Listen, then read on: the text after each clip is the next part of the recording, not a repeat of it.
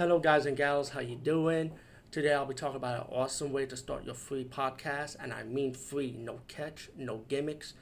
It's totally free, easy to edit, easy to record, and easy to promote and monetize your podcast. It's called Anchor.fm, and I highly recommend you, guys and gals, check it out and start your own podcast and let your voice be heard. And also, don't forget to listen to Wild Dork Podcast and tell them that I sent you and that you have it from me. So you get more people to join Anchor.fm. You will not be disappointed because they will also put your podcast in other platforms and then make it very, very much easier for you. Have a great day, everybody.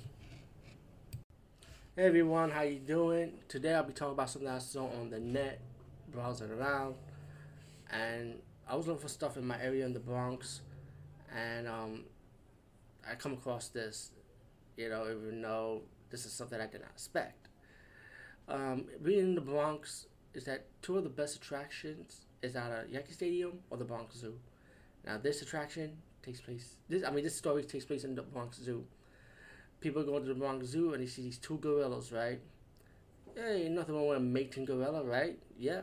But whoever knew gorillas could know how to suck each other off. Yeah, the gorillas sucking dick. Wow, I didn't know animals could do that. I never knew.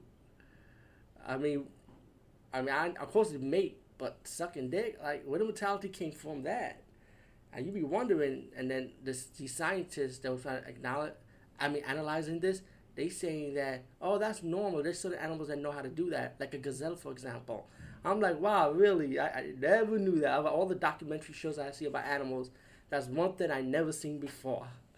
But yeah, it's on the internet. Check it out. Um, it might be taken off though, but yeah, very shocking. You learn something new every day, I guess. Over and out. Good night.